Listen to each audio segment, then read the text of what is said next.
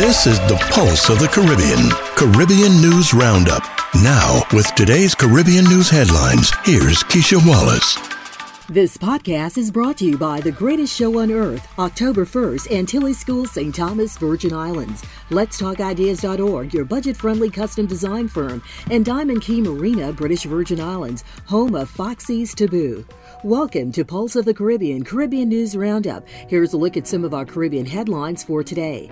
Eight members of U.S. Congress calls for Jones Act waiver for Puerto Rico. Jamaica, massive drug bust at Ian Fleming International Airport prompts security probe.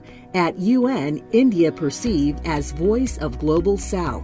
President of Dominica calls for end to Russia Ukraine war, Cuba trade embargo, and U.S. sanctions on Venezuela. Government of Antigua and Barbuda seeks ways to improve water supply, signs MOU with Malta jet bridges, second floor, and more upgrades for U.S. Virgin Islands airports, and Rihanna to headline Super Bowl halftime show. These and other stories on today's Pulse of the Caribbean Caribbean News Roundup for Monday, September 26. We start a report today in Puerto Rico where eight members of U.S. Congress calls for the Jones Act waiver for the U.S. territory. The Maritime Executive reports eight Democratic members of Congress have called for a one year comprehensive waiver to the Jones Act for Puerto Rico in the wake of Hurricane Fiona. The Jones Act is a federal law that regulates maritime commerce in the United States. The Jones Act requires goods shipped between U.S. ports to be transported on ships that are built, owned, and operated by United States citizens or permanent residents. In an open letter to the Secretary of Homeland Security, U.S. representatives argued temporarily suspending Jones Act requirements would help Puerto Ricans meet the challenge of post storm reconstruction. The waiver, they argued, would give Puerto Rico more access to the oil needed for its power plants, food, medicine, clothing, and building supplies. The American Maritime Partnership, the industry coalition representing Jones Act vessel operators and union members, pushed back in a separate letter stating that the American Maritime Partnership partnership opposes a Jones Act waiver for hurricane response because cargo is already getting through. According to Kay Park, president of the American Maritime Partnership, Jones Act carriers had 2,000 containers in port and ready to unload as soon as the Coast Guard lifted restrictions. Six more ships have already arrived with an additional 4,000 containers. Jones Act carriers have additional capacity available to deliver deliver relief cargoes as needed, and they are prioritizing emergency supplies over commercial cargoes, he said. He noted that Puerto Rico gets virtually all of its refined petroleum products from inside the United States using non Jones Act tankers, so a waiver would not have much impact on these shipments. The U.S. White House has given no indication that it would seek or support a waiver. Hurricane Fiona dumped 20 to 32 inches of rain on a large part of Puerto Rico, causing extensive flood damage, and the whole island lost power. About 50% of the households had power restored by Saturday. President Biden has approved a major disaster declaration authorizing the U.S. Federal Emergency Management Agency to provide assistance throughout the island. Now on to Jamaica, where a massive drug bust at the Ian Fleming International Airport has prompted a security probe. The St. Kitts Nevis Observer via CMC reports the Airport Authority of Jamaica will be undertaking a security review following the recent multi million dollar cocaine bust at the Ian Fleming International Airport in St. Mary. In an interview, Airport Authority of Jamaica President and Chief Executive Officer Audley Deidrick said the drug bust has prompted the agency to take a closer look at security at the airport. According to Deidrick, the airport operates at international security standards, and based on this, the facility is required by regulation to abide by established security measures and protocols. On Friday, personnel from Jamaica's Narcotics Division and Counterterrorism and Organized Crime Division, along with their counterparts from the United States and Canada, carried out targeted operations operations at the airport and seized 10 bags containing just over 1,100 pounds of cocaine, valued at 25 million U.S. dollars. You're listening to Pulse of the Caribbean Caribbean News Roundup. Visit us online at pulseofthecaribbean.com. Now on to the United Nations, where India is perceived as voice of global South. BahamaNews.net via Annie News reports India's External Affairs Minister S. Jaishankar on Saturday said one of the key takeaways from his visit to the 77th United Nations General Assembly in New York was how India is being perceived as the voice of Global South. We are today perceived very widely as the voice of the global south. There is a huge crisis right now in the world economy where the cost of food, the cost of fuel, there is worry about fertilizers. There is great frustration that these issues are not being heard, he said. At the United Nations General Assembly, India used a global stage to step up its diplomatic engagements in bilateral and plurilateral formats with more than 100 counterparts, stressing on South South Cooperation, which is a broad framework of collaboration among countries of the South in political, economic, social, cultural, environmental, and technical domains. At a special event, India at 75 and India's unique partnership with the United Nations, India was lauded by some of the top officials of the United Nations, along with leaders from Global South who highlighted India's partnership with the United Nations and particularly its South South Cooperation. The 90 minute discussion was attended by the President of the United Nations General Assembly, UN Deputy Secretary General and Foreign Affairs Minister of Armenia, Antigua and Barbuda, Guyana, Jamaica, Tanzania, Maldives, Gambia, Timor Leste, Cyprus, and Yemen, lauding India's contribution on vaccine, food security, development projects, and international peacekeeping. Jamaica's Foreign Minister Kamina Johnson Smith and Guyana's Foreign Minister Hugh Hilton Todd spoke about the role India played in helping countries in the Caribbean with its pandemic management. In related news, Jamaicans urged to apply for training courses offered by Indian government. Jamaica Information Service reports Jamaicans are being encouraged to enroll for courses offered under the Indian Technical and Economic Cooperation ITEC program. ITEC is a bilateral corporation between the governments of India and Jamaica.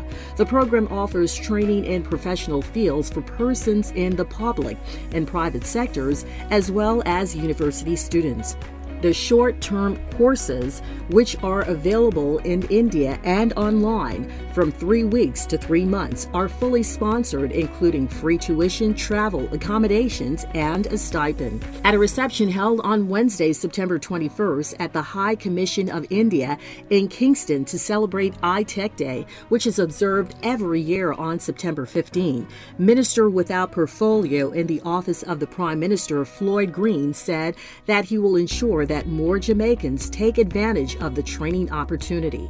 The minister thanked the government of India for ensuring the sustenance of the program, noting that the country has been a model for South South Cooperation. The fact that you have helped over 400 Jamaicans is a testament to our friendship, he noted.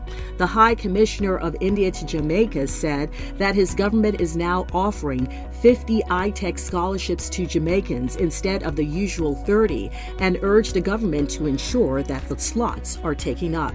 He noted that approximately 182 training programs in various fields would be available for Jamaicans between now and May 2023. You're listening to Pulse of the Caribbean Caribbean News Roundup. Have news and information you'd like to share with us? Email news releases to news at pulseofthecaribbean.com. In other news, President of Dominica calls for an end to Russian and Ukraine war, Cuba trade embargo, and U.S. sanctions on Venezuela. Dominica News Online reports during his speech at the 77th session of the General Assembly, President of Dominica, Charles Savarin, noted the invasion of one country by another must always be condemned, and Dominica has condemned the invasion of Ukraine without reservation. While calling for an immediate cessation from the conflict, he stressed that in this interconnected world, what happens in one part of the globe affects us all and this has been the case with the ongoing war. We are all victims of the skyrocketing prices of oil and petroleum products. The cost of production of goods and services is similarly adversely affected, as the Russian and Ukraine are among the leading suppliers of grain. This conflict has created a shortage in the world supply of grain, with implications for hunger in countries which rely on imports of grain from these two countries, he added. The head of state further remarked that Dominica also welcomes the deal between Ukraine and Russia with the assistance of Turkey, supported by the United Nations Secretary General, to have significant quantities of grain shipped from Ukrainian ports to various destinations, thereby alleviating the emerging global food crisis. Savarin went on to highlight that the trade and economic embargo imposed against Cuba continues to be of great concern to Dominica, and the lifting of it has become more urgent in light of the global of the Russian Ukraine war on food security. The president also added his voice on the calls for the end of the U.S. and other countries imposed sanctions against Venezuela, which poses an unusual and extraordinary threat to national security, and foreign policy. He made known that the consequences of these sanctions, preventing millions of Venezuelans from meeting the most basic needs, made even worse by the COVID 19 pandemic and the war in Ukraine.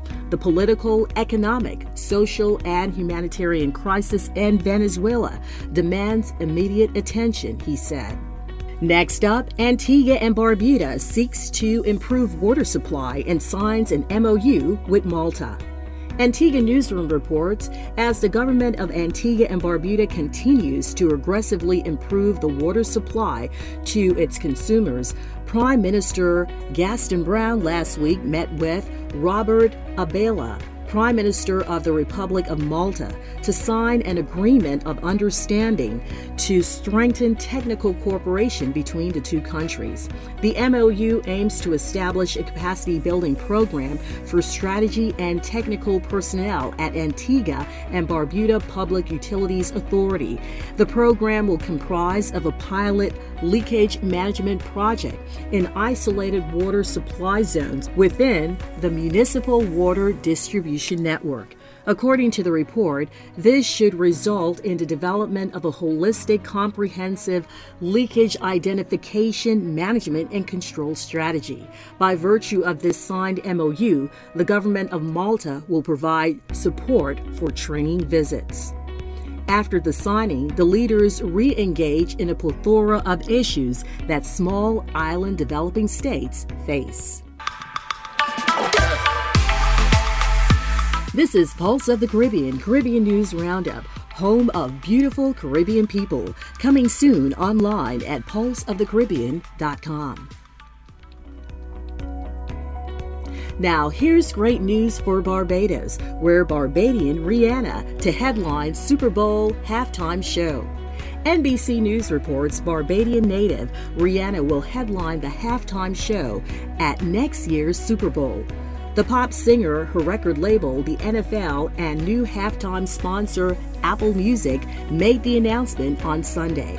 The Twitter accounts of NFL and Roc Nation, the record label that represents Rihanna, founded by rapper Jay Z, posted a photo of what appears to be Rihanna tattooed arm holding up an NFL football with the caption, Let's Go. Rihanna posted the same image on her Instagram account. Rihanna had the opportunity to headline the 2019 halftime show, but she confirmed to Vogue later that year that she turned it down to support Colin Kaepernick, the former San Francisco 49ers quarterback who attracted both support and controversy for taking a knee during the national anthem before NFL games to protest police brutality against black people and other forms of racial injustice. And now, here's our final note jet bridges, second floors, and more major upgrades set for U.S. Virgin Islands airports. The Virgin Islands Consortium reports the U.S. Virgin Islands Port Authority has made it clear that it intends to retain ownership of the territory's two main airports as it seeks private firms to invest fully in its modernization and reconstruction of the territory's two main air travel facilities. The Virgin Islands Port Authority Governing Board authorized a public private partnership to expand and modernize the Cyril E. King Airport on St. Thomas and the Henry E. Rohlsen Airport on St. Croix. The Virgin Islands Port Authority Executive Director Carlton Dowe told the consortium that the authority will be leasing to whichever company or companies are successful. He emphasized that the Port Authority will retain full ownership of both airports. A request for qualifications is expected to be issued in December, followed by a request for proposals. The companies chosen will be shortlisted to determine the winner of the bids. In exchange for agreeing to reconstruct the airports, the company will be allowed to operate and implement various fees as well as lease to businesses at both facilities for a specified to be agreed upon amount of time until the loan reaches maturity. This podcast has been brought to you by The Greatest Show on Earth, October 1st, Antilles Schools, St. Thomas, U.S. Virgin Islands, Let's Talk Ideas.org, your budget friendly custom design firm, and Diamond Cay Marina, British Virgin Islands, home of Foxy's Taboo.